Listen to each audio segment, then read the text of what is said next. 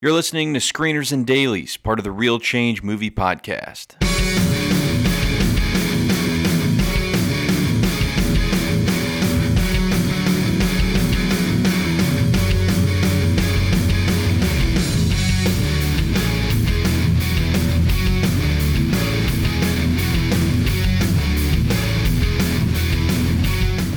All right, guys, one day after the Super Bowl, here we are. It's Screeners and Dailies here on, what is it, February 5th now, okay. I always forget Super Bowl. February 5th. Super Bowl used to be in January, and then 9/11 happened, and then it was February from then on. So, but anyway, I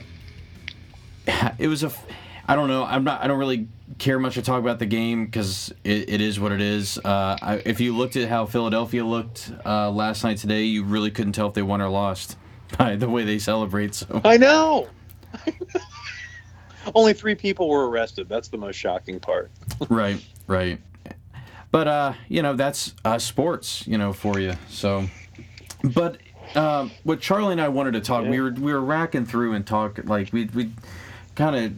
It was real quick back and forth today, and what was really kind of, I don't even want to say impressive, but like better than I thought it would be were the Super Bowl trailers.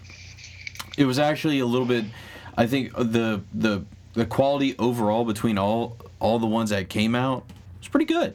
For years past, I was racking my brain trying to even think of Super Bowl trailers from the last few years. The only one I ever liked that I really commit to memory is the Gladiator trailer from 2000. That's the only one for me, man. That's the only one you've committed to memory? Yeah, because like the rest of them just What about Independence Day? Independence Day had like a slew of good trailers. Like there's not one that really stands out because they were each really good in setting you up for it with just a little bit more and a little bit more. It's probably the best marketing campaign of any movie the last so many years. But like its Super Bowl trailer to me doesn't stand out as anything really that much better than the rest of its quality of trailers. That Gladiator trailer to me still rises above even worth the theatrical ones when they actually had the Hans Zimmer music to kick in there. I really was trying to think like of any ones like I really remember because they are, for the most part, they are unique. They have their own special flair to them since they're coming out in the Super Bowl. There's always something a little bit different than what the actual teaser will be. Mm-hmm. I just can't remember off the top of my head any other ones because I really wanted to. I think 3 years ago was when they first showed the first teaser for The Force Awakens. I think that's when they first did it. I feel like that first one was a year out, so it was like December or something like that. I forget. It was somewhere around then. That was the one. It had 12 months. It had 12 months to go. That was the one I hated. I hated that trailer. The second one was miles ahead better than that one. I was so just not happy when I saw it. I don't know why. I thought it was. Yeah. So this one here was interesting because we had some like about a day out, maybe even a couple. I mean, there was speculation, of course, but it really got confirmed like about 48 to 24 hours ahead that Solo was going to pop out. That's the headliner. That's clearly the headliner, far and away, mm-hmm. just because we hadn't seen anything. We just seen some terrible gimmick poster. It's just like, yep, this is a layup. Solo, the movie, it's coming. And right.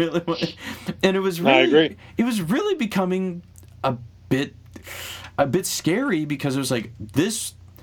Forget what people think about Last Jedi. Solo looks like it could just be flat out awful. By the way, it's of course it's got the troubled history with the directors. We went through this with the whole Ron Howard thing and all that, but man, and then like I love some of the tweets because these people summed it up perfectly.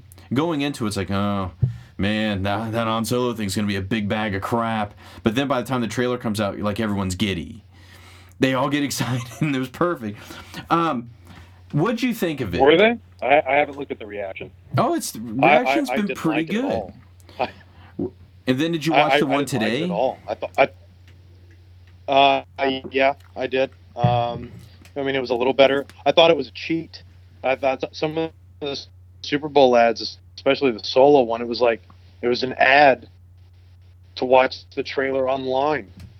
And what the hell is going on here? Like, the first thing you're going to show me is an ad for something that I can look on. You know, I thought it was a huge cheat, and what I thought they did show was just terrible for the most part. What was terrible? And I love Star, and I've been hopeful for this movie, but very cautious. What was terrible? So that's Lando. Okay, so that how do I know that's Lando? He's got a weird coat on. All right, and it follows that same formula that a lot of these trailers like to follow, which is you know exactly who it is, you know exactly what this movie is, and we're gonna ask him in the movie, like, well, so what's your name? And then he looks up, and then it says Solo, and it's just, it's anyone could come up with that. Like, there's nothing special about that at all. Well, even as a teaser, I wasn't impressed by it. It just didn't do anything. It didn't do nearly what I thought it should have done. Didn't raise any questions. Didn't lift my hopes forward or anything. I honestly that was the one I was the most excited to see, and it was the one I was the most disappointed with. I just left with kind of a nothing feel. Just, it felt like a nothing movie. These are supposed to be the big event movies of the year, and this just feels like another movie. And the one thing I thought about that was cool about the trailer, right before he looks in the camera with, duh, I'm Han Solo. Right before he looks at the camera and does that, he looks like Harrison Ford for a split second. And I was really taken aback by that. But other than that, the trailer, I'm just not convinced by anything. I still think Donald Glover is a terrible choice for Lando Calrissian.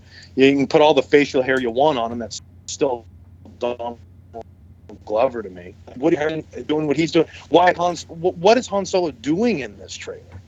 I want to be the best fighter pilot in the galaxy. Since when does Han Solo care about anything that anyone thinks about it? Well, I'll tell you when. Episode 4, that's when he cares. And that's what's so cool about him, his character in that movie. All of a sudden, it looks like he's going to have an arc here, and I just don't buy it.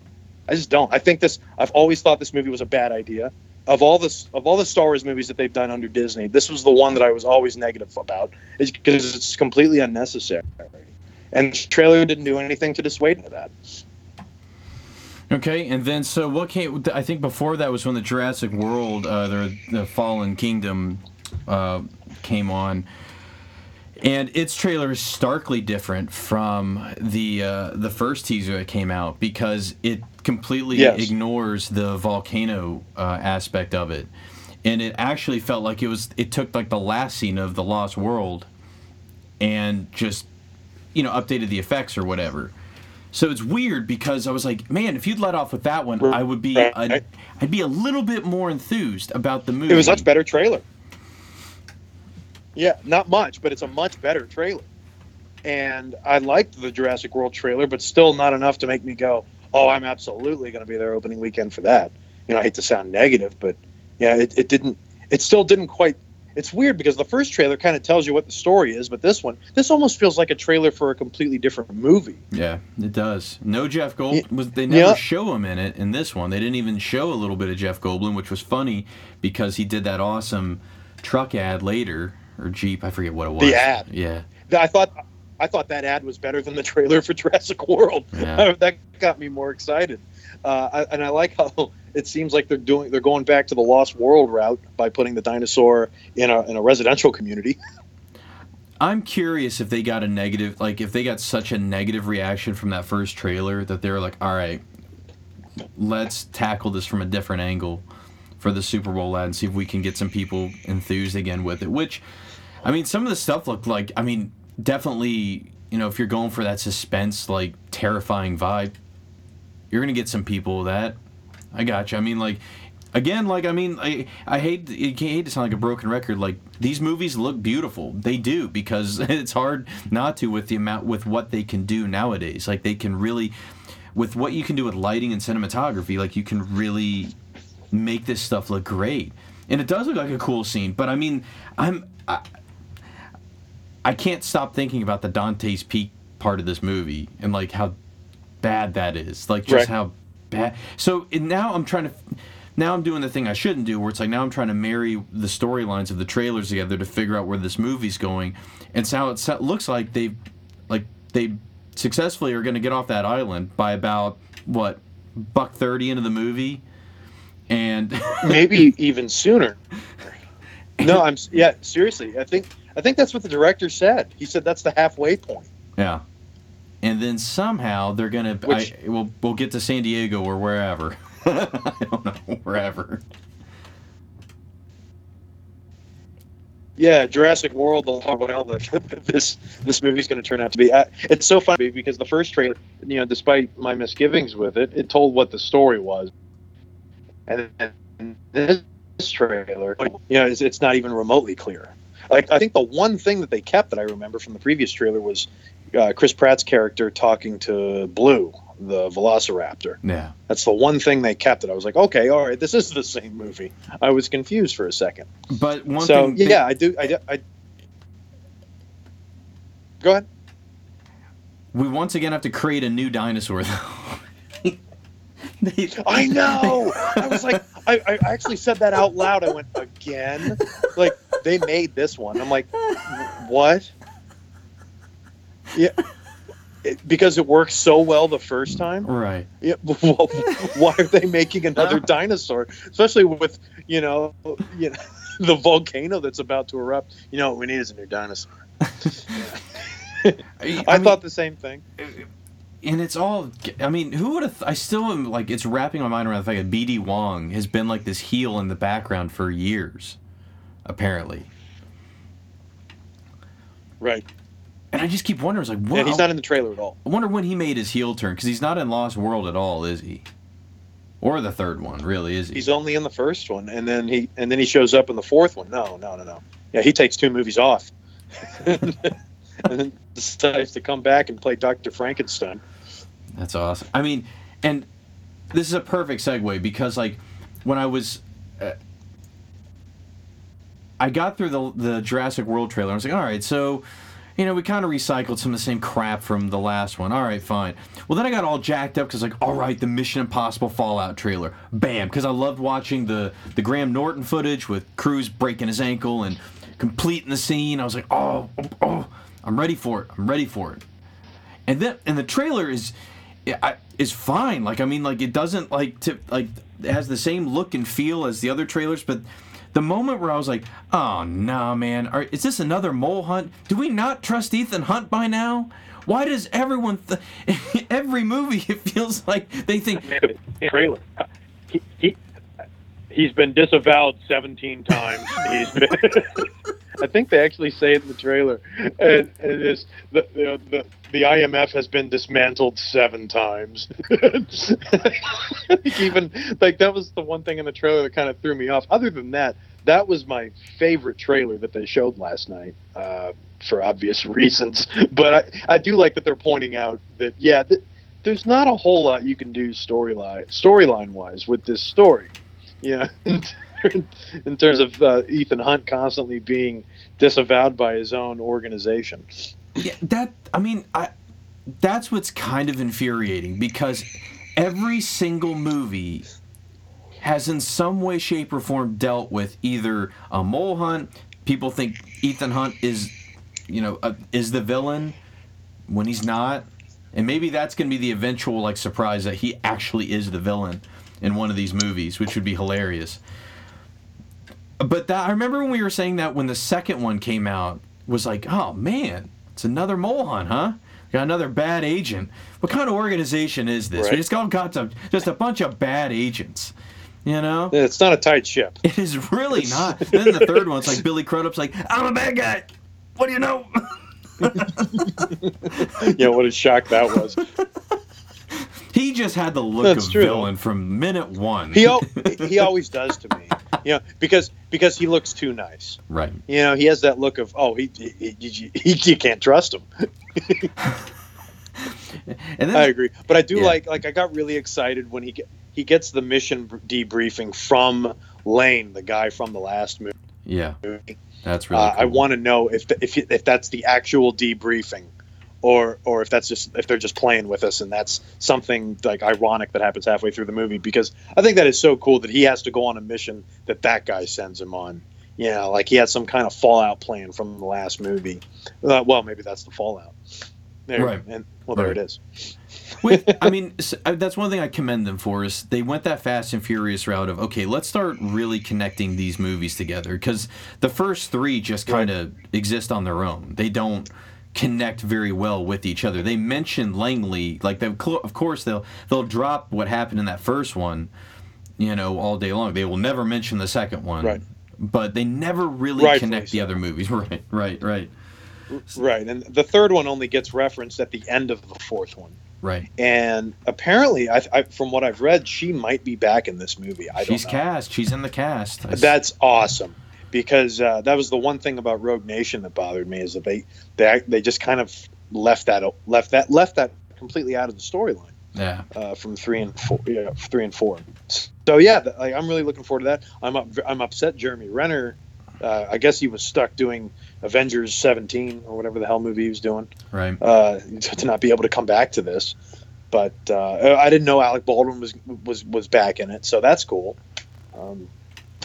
Yeah, I'll be there opening weekend to see that. And matter what, I'm excited to see Cavill as a heel. That'll be fun, because yes, I am too. Haven't seen him really do it. I have not seen a movie with him as unless you want to count these. Well, I haven't seen it, but I've heard about his bits in Justice League where he just kind of flips the script and he's like, F it. Spoiler alert, I'm back, and I don't like you. Right. Okay, I like it. And Man from U.N.C.L.E., I think he's a good guy. Nah. And that's really all I know of his filmography. or you could say he's a heel to some Superman fans. They're just like, man, forget it. I don't like it. You shave your mustache, you go F yourself. I don't want you. Yeah. You bum. Yeah, we get to see the mustache that broke Justice League. I can't wait. But yeah, I am sure, like, it will be. I mean, ever since they did the one before what was the one before Rogue Nation? What was the one? What was that? I always forget its Ghost title. Protocol. Ever since they did that one, they really raised their bar. Big time. That was the Fast Five of the Mission Impossible movies. Yeah, we just need to keep making this movie. Right. Exactly. Over and over again. Who knew that Mission Impossible should have revolved around the team? Who knew? Dude, you just nailed it with another segue. So this is the one I was pumped for, because not to see but to talk about, because I wasn't even. What? I couldn't even hear this trailer. I was doing the dishes, and I could just see it out of the corner of my eye, because I had heard it was coming, and I was like, "Oh, he's got another movie. All right, right on." So what's The Rock doing? Okay, cool. He's got. Oh my god! And so like, I don't hear a word of this trailer, but I'm looking. I'm like, man, that looks a lot like Die Hard. Oh, he's got one leg. I feel like, dude. Oh, I love it. I feel like they did such a disservice talking about this movie on the internet, because on the internet prior to the Super Bowl, this movie sounded like the Towering Inferno, and then the trailer comes on, and I'm like, oh, here comes that disaster movie, San Andreas in a building, you know. And no, it's Die Hard, and you know, instead of McClane having to worry about his feet the whole movie, they just remove The Rock's feet, and he's got prosthetic leg. I went from 0 to 100 with excitement for this movie. One of my least favorite things that happens now in movies, like somebody who happened to be in the room yesterday when that trailer came on, all I hear them say is at the very end, you see The Rock do basically he does the Ethan Hunt where he just jumps from building to building, just, you know, just insane, because this guy's only got one leg. But as he's about to clear it, I hear somebody yell, "Yeah, right." I'm just like, "It's a movie, okay?" Are you kidding? It's a movie. Is this leading into later in the episode? I'm not even getting into that crap. I don't even. Oh come on! How dare you? How dare you, sir? How dare you tease me? I don't even want to get into that stuff. All I can say is what became kind of the highlight of my weekend was, this morning, when the truck is, you know, kind of potentially blocking my car, but I refuse to say move it. I'm going to get my car out, even if I have to. And as I'm like, I kind of open my door just to check, and yeah, I've got it clear. And I see the guy come busting out like, oh, you're all clear. I'm like, I don't need you to wave me on. But then like, I have the finesse of a fat guy who's eating a couple cheeseburgers about to do ballet when it comes to driving my car. I have none. So man, I completely wipe out a couple bushes, and I just... And the highlight is just, I can see the look of disappointment on my father-in-law's face, and that was the highlight of the weekend for me. It's just seeing that look of, oh, you're terrible. And I'm like, I am. I don't know why. He was there? Yeah, well, not the one. Like, you know, the other one. There are two of them. Yeah. Yeah. Okay, the other one. All right. I was just you're kidding. I could just see the look of just disappointment, and I was like, I'm so proud. I'm so proud. That's the look you want. But no, I mean, I heard him say, yeah, right, and I was just like, come on. I can't stand that anymore with movies, because I'm like, it's a movie. Like, well, that's what's killing movies. Right. It's unbelievable. We can't have that in the movie. You know, this is why I'm bored to death by the Nolan Batman films. You know, I'm just, No, the movies need to be fantastical. Yes, of course. Like, it's actually the poster, The Rock jumping off of that, the whatever the hell, that construction crane into that building. And they even made fun of it on Twitter. They said, trajectory-wise, there's no way he'd make it. I'm like, that's what makes it so good. Oh, that's what makes me so excited to see it. And we didn't even mention at the head of the show, Jumanji's #1 for like the sixth week in a row? From what I read, it's the first movie since Titanic to be #1 in December and then get it back in February. It's incredible. I started thinking about that. I was like, even The Force Awakens didn't do that? Yeah. I was, what? Wow. I'll admit, I was completely wrong about that movie. I thought that movie was gonna die on impact. Yeah, and it that's why like just, it's about to hit $1 billion. And that's why like it's gonna hit $1 billion. Yeah. Oh yeah. And Skyscraper might hit 2 or whatever. Is it called I keep wanting to It is Skyscraper. Okay. Well, it's called Skyscraper. Mm-hmm. It's gonna make a ton of money. An unbelievable amount of money. I'll be there. Oh, absolutely. Like, one thing I've learned is that my favorite movie by like an action star is typically a Die Hard ripoff. Doesn't matter what it is. If it's a Die Hard ripoff, that's my favorite movie that guy did. It is like Jean-Claude Van Damme, sudden death, easily. There's no contest. This might be better than the last couple Die Hards. Oh. Maybe what an insurmountable feat! I know. I'll be happy if it's even as good as Olympus Has Fallen or White House Down or London Has Fallen. One of those movies. No. London Has Fallen can go to hell. That movie was terrible. But no, I have a soft spot for Olympus and White House. But no, I'm happy they're still making these Die Hard ripoffs. And the thing that's so frustrating though is that they typically end up being better than the last 2 Die Hard movies, and that's what's so frustrating. Yeah. These last 3, like I would say last 2. I'm so glad A Quiet Place got another trailer. I was so happy too because I had forgotten the title of the movie and I was trying to look it up on IMDb a week ago and I was like, what the hell was the name of that movie? Because I saw that little teaser on the internet and I was like, that looks incredible. Yeah. And I am very excited. Krasinski directing it, you know, as well. Mm-hmm. I think it's cool that I like it because I enjoy the attempt. I enjoy the attempt of what they're trying to do. It's a high concept idea. Yeah. And those are the ideas that grab my attention. Yeah. And it was a solid trailer. Yeah, I mean there is no dialogue. And that's I think what's so it's going to be challenging I think for viewers because I mean typically like what is our first thing if we don't hear anything really going on like a lot of us go down to our phones. You know, like it's like oh, okay, we'll just check out until the movie kind of checks back in. Nothing's going on. Right. And... All right, movie. You let me know when you're ready. That's kind of what it's become. But yeah, it's gonna be fun. I think is that a March, April, or something like that? That's like I think that's like somewhere later in the spring, I think. Or what?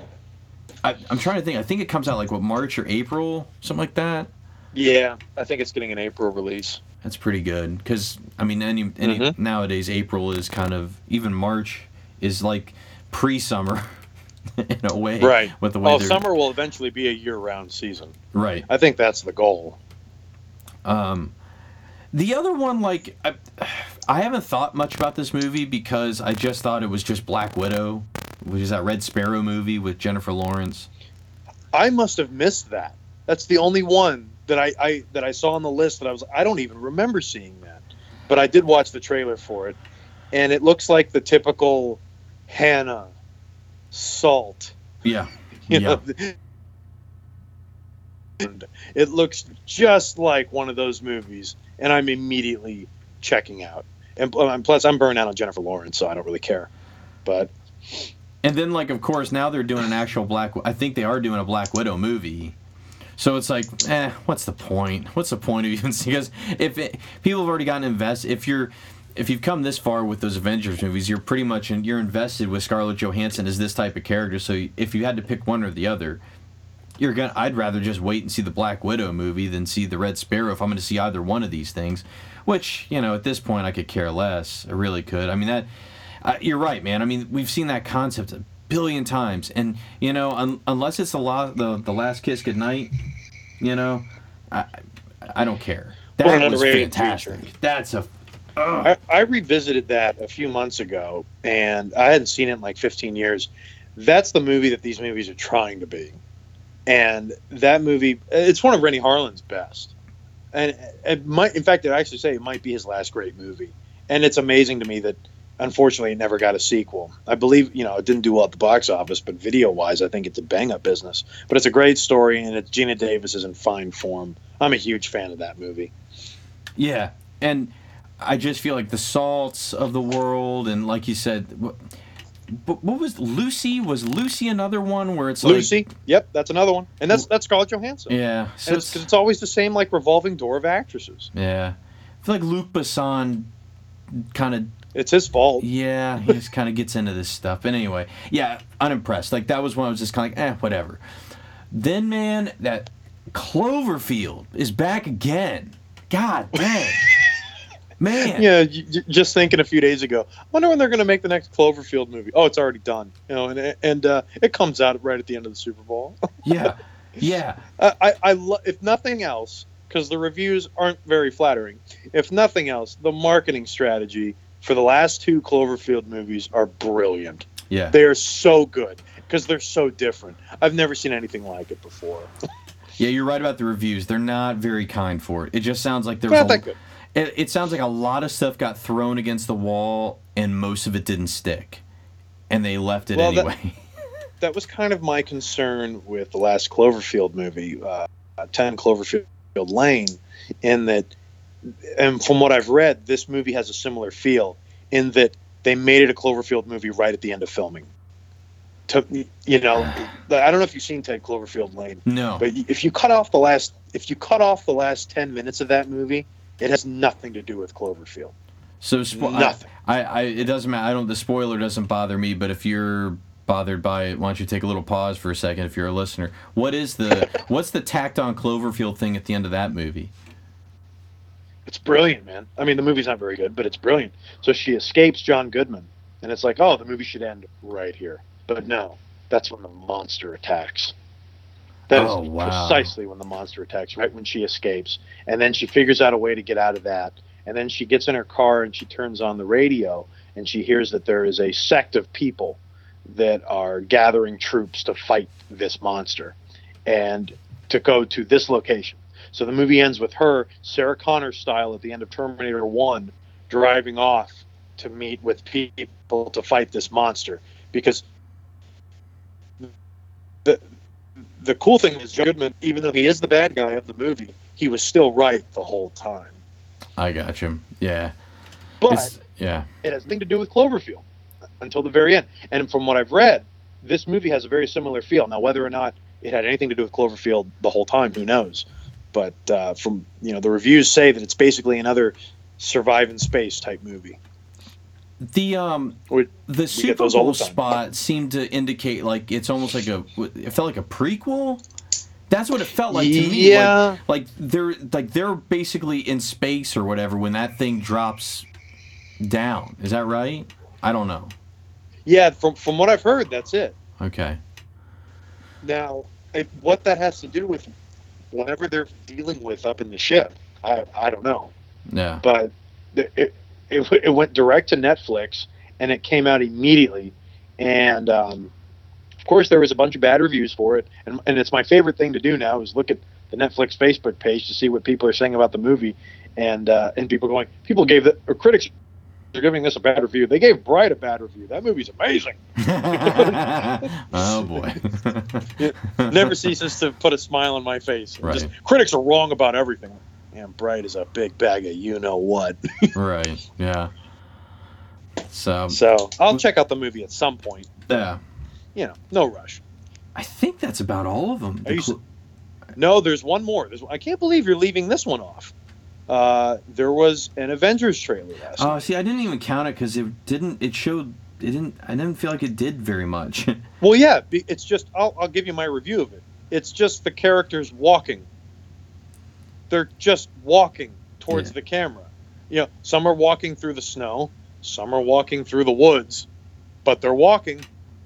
And there's a movie coming. It felt like a lot of footage from the first trailer that came out because I definitely I took time to watch it. And the reason I had and that's really why I kind of forgot about mentioning it here was just because I was like, there really wasn't anything except I don't know if there was that Cap shield. He was popping up there on his arm. I couldn't tell, but I think so. Yeah, that was like the one. One thing I will say, unless this movie is like 4.5 hours long, I really don't see how it satisfies anybody. There's too many characters. There's way too many characters in this thing. I don't know how they're going to do it. They are filming two movies, and they like. I guess like. From you thought Lethal Weapon 4 was bloated, like. Well. It is conceivable you're just going to see a couple people just pop in and out. You know, you know who your core group that you're going to see are. I mean, I heard what's the number? It's like over 60 60 characters or something in this. So I trust those guys to handle it. The Marvel movies they've done a good job. I'll give them that. Those Russo guys I think have a good handle on it. But I mean at this point now, man, it's really just like we're just kind of waiting to see who's going to make it out of this thing. Like, who's going to get killed off? Because they won't even reveal the title of the next one because they say it's such a spoiler alert. So, I don't know, man. That's going to be the interesting thing to see with that. I wonder how badly that thing breaks open the box office. I wonder. Oh, it's going to be huge. Yeah. It'll probably... Yeah, that's probably... I think that's my prediction for the biggest movie of the year. I mean, not even Solo is going to come anywhere near that. No, I don't think so. I mean, like, the one thing I'll give Solo, I feel like they did the best they could to hide their problems. They tried to do, and it was what I knew that you were going to see in this was like, all right, if we show a bunch of stuff flying around or driving around really fast, then it'll distract people from the problems of the movie, which, you know, hey. And that's kind of what they did. There's TIE fighters. The Millennium. There's always a new TIE fighter. Yeah. There's a Millennium Falcon that's trying to get through the cloud cover. Yeah, man. Like, come on. I mean, you didn't even talk about it. I assume you liked the trailer. Yeah, man, I had a good time watching. Did you like it? Well, I did have a good time watching, and a lot of it was. And see, man, a lot of my stuff gets skewed because what was awesome for me was, thankfully, it was early on, and Wyatt hadn't gone to sleep because the second he saw that Lucasfilm, he was like, "Oh, good." He knew it was Star Wars, and he was pumped. He kept saying it's Star Wars the whole time. He doesn't. I mean, it doesn't click with him that it's Han Solo really necessarily, but he can just tell it's Star Wars. So it's like, right on. That's cool. That's fun for him to see. So, I can't wait to see what his reaction would be when he sees a Lucasfilm and sees Indiana Jones. I know. Yeah.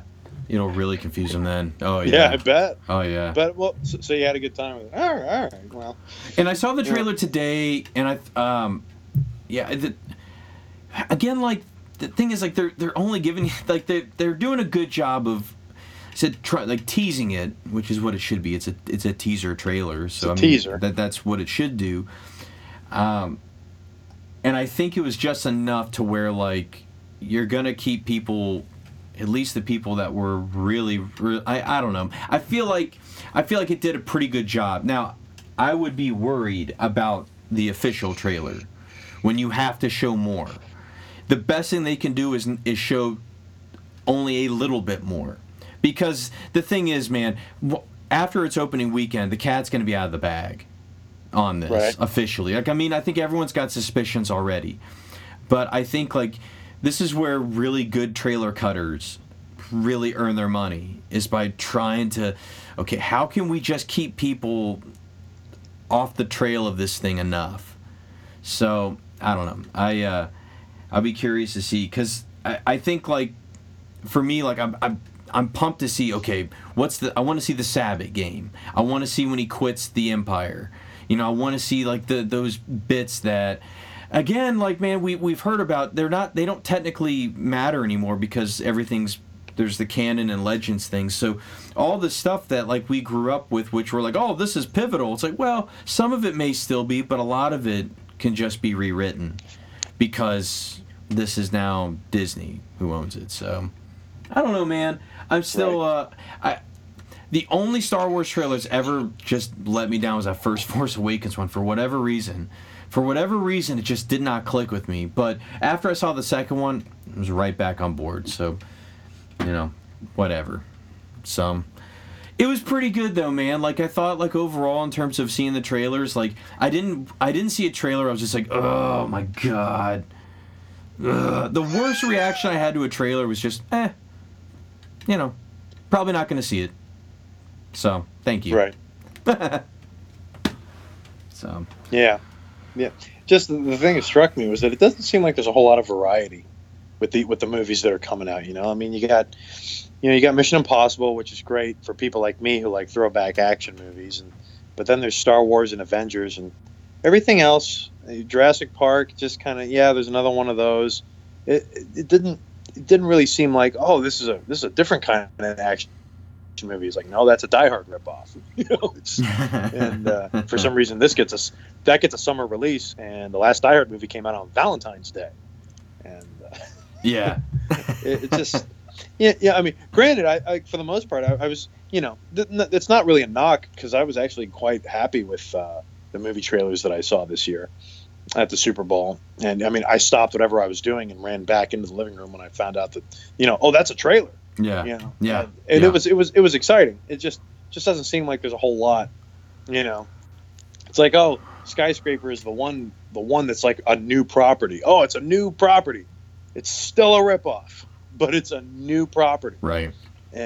But it's The Rock. I mean, he's in everything now. You know, I think my favorite tweet that I saw someone send him was, you know, Dwayne, you can say no to movies. And you can also say no to wrestling John Cena a year after you said it was once in a lifetime. No, he can't. God dang it. But, all right, so what's, all right, the last when did that come out was Ferris Bueller's Day Off. So that means we're at Aliens, right? That's right. Aliens is July of '86. Okay. All right, cool. Yeah, that's a big one. yeah, it really is, because it's not usually, like, when people say best sequels of all time, there's usually two that are instant for the most part. Like, if you ask, like, 10 people, I'd say 8 to 9 out of 10 are probably going to go with one or two movies, but usually not far behind after you get those out of the way is Aliens. I always see Aliens in the top 5. Yeah. Oh, I remember Entertainment Weekly was the only one that I saw that put it at number 1. I remember that, and I thought that was a bold choice. But it's also one of those choices that makes you go, did you just do that to be different? Right, yeah. I mean, now, granted, Aliens for me is top three probably for sequels, but still, it's like, it just didn't seem, because I don't know what two movies you're thinking of. I'm guessing it's Godfather 2 and Terminator 2. Well, Empire. That's usually, it's usually... Or like, Empire. Yeah. The next two are usually Aliens. The next two usually for me I hear are Aliens and Terminator 2. It's usually those four constitute. And then now, like, I would say Dark Knight has tried... Dark Knight has found its way into the conversation. It's kind of like the guy who won't leave the parties drunk. He's what about Dark Knight? It's just don't let him in, man. Just shut the door on him.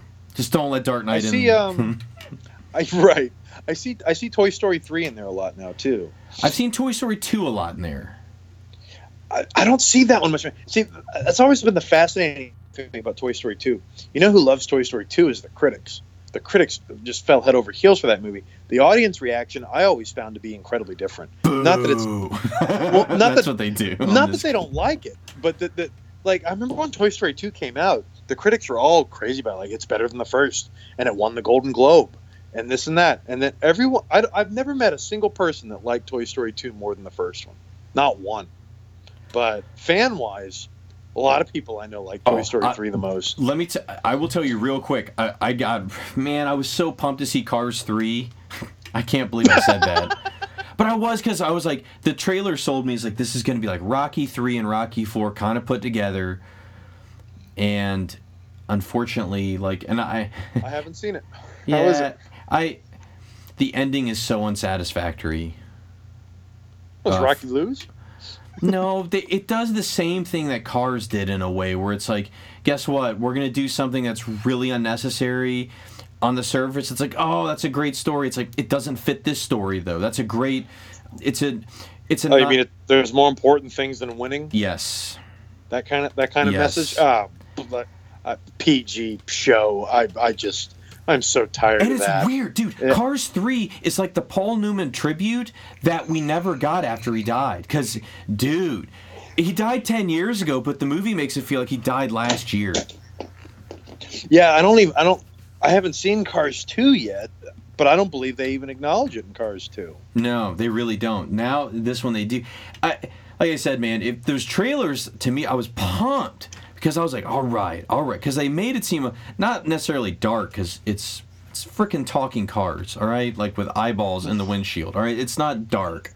But it felt at least a little gritty, got a little dirty on there. But it, Well, the first Cars is a good movie. I've always been a defender. I just don't like the ending, man. I just think it's just kind of hold on. What's the ending? It's that he can win the race, but he chooses to push the car across the... Boo! I'm sorry. Like that's why a lot of people had a problem with Monsters University. I always kind of baffled by that because the ending of the movie just threw me for a loop. You know what happens at the end of the movie? Did you see it? No, I didn't. They get. Oh, can I tell you? Sure. If you haven't seen it, probably would hit a pause here too, or fast forward. Monsters University. Whatever. So they get kicked out of school for cheating. That's how it ends. Not like Animal House? Kind of. Because Monsters University, it's like, how do you do a college movie that's rated G? I mean, that's basically what it is. But they get kicked out for cheating and expelled. And that's when they decide, well, maybe this isn't for us. And it's this kind of thing. The whole message of the movie is kind of that, well, college isn't for everyone. And I was just... like, this is the same people that said that winning isn't the most important thing, and yet, well, these guys think it is. They're going to try to cheat. And, well, they get expelled for it. I was always floored by that ending. I thought that was real ballsy for Pixar to do something like that. Now that, like, having seen the rest of the movie though, that still feels like it kind of fits in with the narrative that they've set up. Doesn't feel like it. Monsters University is great. I think it's one of their most underrated movies. But, man, that Cars 3 thing, man. That's why Cars 3 will not make it into the best sequels conversation. Won't happen. But Aliens definitely does belong in there. Without a doubt. Cameron, he knows how to do sequels. That's why Avatar 2 or whatever It'll be the best movie ever made. It could be. It'll. Well, especially if he. I remember the story was like 7 years ago that he's going back to the water to do it. And I'm like, oh, Cameron and water. Oh. Yeah, just don't try and drown Ed Harris again if he's in there, because that's not cool, man. Find a role for Michael Biehn. Like that would make me. And happy. Richard Jenkins. I think Richard Jenkins should be in almost every movie. I just like the pause there. The pause. Is this that a was shape in... of? Well, because I had to like go back in my brain. I'm like, Richard Jenkins isn't in any James Cameron movies. Is this for the Shape of Water? I'll do the bleep. I don't mind. I will edit it. But can you please tell? Can you please get? Because this is one of the best ways to describe a movie I've ever heard. Please, in one sentence, describe The Shape of Water, comparing it to another movie. Well, you want me to do the Short Circuit comparison or the Free Willy comparison? Oh, don't! You'd be selling us too short with the Short Circuit one. You got to go all the way, man. All right, so it's like Free Willy, but if the kid the whale. Dude, we gotta. I'm sorry. I know you have a time limit here. We gotta talk about this thing, man. It's getting a little out of hand. Did I tell you about the other title, the fake title that I saw someone put on the internet for it? No. Grinding Nemo. No, you did. I'm sorry. the thing that's so shocking to me is that people love this movie. And they're just like, oh, it's beautiful. And I'm like, no, it's freaking weird. Like, what's the deal here? Like, first of all, she's ruining a small business, like the movie theater that she lives on top of, by flooding her bathroom, for her selfish sexual desires. Michael Shannon, I mean, if it wasn't for him, I probably would have checked out of that movie long before it ended. But the that movie is so strange, and it's really the love for it. It just kind of baffles me. Now Richard Jenkins, he's really good in it, and that's what made me think of it. So it sucks, man, because in my current state of mind, when I hear Richard Jenkins' name, I think of that movie, and that's not even though he's great in that. I don't want to think of that movie very much right now. Right. It's just a very odd movie, and I mean, and Guillermo del Toro, I'm a big fan of, from back in like when he did Blade 2. Yeah. But this movie, it's not my bag, baby. Oh, man, that was worth it. That was worth it. That was totally worth it just to get that. Don't forget to edit that, because that's. I mean, you can edit this too, but I mean, you can plug it into anything, man. You can plug it into any one of these types of things, because that's the other thing. It is such a ripoff. I mean, it's E.T., it's Free Willy, it's Short Circuit, hell, it's Munchie. I mean, it's so many of these movies. It's because it's like E.T. if Elliot and E.T. Just took it one step too far.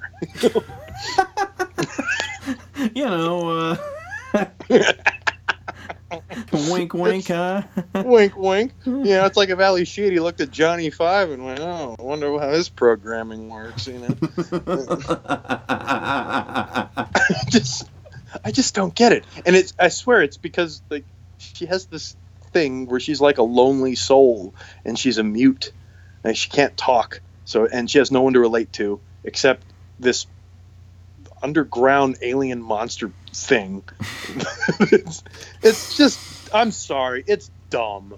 It's just a dumb movie. Oh, and did you see okay, can we talk about Darkest Hour for a second? Go for it. How the hell is this thing up for Best Picture and I, Tonya, isn't? I hate biopics. I'll just say it right now. I am so disenfranchised by biopics that I'll take anything that's even remotely different, and I, Tonya is very, very different. Darkest Hour is so by the numbers. It's just, oh, it's the underdog that we have to get to save the day, but nobody agrees with the way he does things because he's wrong. And then 10 minutes before the movie's over, you know what? He's right. And Gary Oldman. I mean, there's records of how Winston Churchill sounded, right? Yes, like, we have. Of course, yes, definitely. Did he actually sound like Droopy Dog? Yes, and if because I remember I used to listen to him just because like I was interested in hearing how he spoke compared to like Martin Luther King, other famous speakers, and you know, and he does kind of have like this like kind of slurred kind of speech thing going on. Yes, the Nazis are on their way. It does. Yeah, I'm serious. Like he sounds like that. Yeah. Okay. I will. I know, dude. I'm sorry. Gary Oldman's not gonna. You know, he's gonna go all the way with this. He's like, you know, he's like, if you can't get Daniel Day-Lewis, you can get Gary Oldman. You know, it's like if you can't. Sounds get Kurt like Russell, he's the one guy who's gonna beat him. If you can't get Kurt Russell, you could get Bill Paxton. Now he's dead. Now you get Dennis Quaid. Or Jeff Bridges. You ever notice that? If you can't get Jeff, you'll get Bo Bridges. Well, that's like saying, oh, we can't get Dennis Quaid. Let's get Randy. What? They couldn't get Dennis from Brokeback Mountain, so they got Randy instead. Oh, my God. I'll tell you this right now. You know, that would have made the day after tomorrow bearable, as if it was Randy Quaid. Because he flies the plane into the storm to stop it.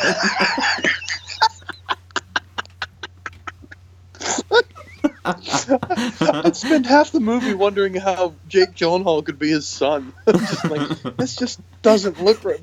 Jake Gyllenhaal's wondering how he's his son. It can't be right. You boys sure found a way to pass the time up on that mountain. It's my favorite line from Brokeback Mountain. Just, Randy Quaid doesn't look okay with any of this. Man. Probably the best acting in that movie is in one scene, and it's when Michelle Williams first sees them like embrace. And her acting is phenomenal in that little bit. Because right. I mean, being dead serious here, like that is hard, extremely hard to do when she's looking out the window. Yes, without it being coming off as like comical or whatever. Like it is a very pure, genuine reaction. So I really do give her a lot of credit in that movie, a lot. She's great in that. It's really, I love that movie. And one thing that people don't talk about are the women performances in that movie, Michelle Williams and Anne Hathaway. I think they do just as good of a job, if not better, than the males. Like, and no one really talks about their work in that movie. Right. And it's solid. It's so good. It's just an all around great movie. One of the great. Travesties of Best Picture Oscars going to the inferior film, which I believe that's a topic we're going to be covering sometime down the road. Yeah, that's one where like, all right, we'll give you Best Director, but don't get too greedy. You know, like that's kind of how it felt. And that's one of those Oscars where I was really disappointed because the two movies I was really pulling for that year were Walk the Line and Good Night and Good Luck. And Good Night and Good Luck. Well, I love Walk the Line also, but Good Night and Good Luck, unfortunately, seems to have been forgotten. Yeah. And that's so unfortunate because I really, really love that movie. And that reminds me, that's it's another movie I didn't tell you that I saw. I saw Suburbicon. Oh, yeah. Did you like it? Doesn't sound like it. Did. No. I thought it was okay. All right. Good job. I really don't. I mean, there's obvious problems with it, but nothing that's truly a derailment. No. You know, which is what they certainly made it sound like, you know, in critic reviews and Rotten Tomatoes. Yeah, I thought it was a pretty decent effort. It's no Bride. But, well, what? Not much is. Right. That's tough. I wish I was combining titles. I want to see Cloverfield of Dreams.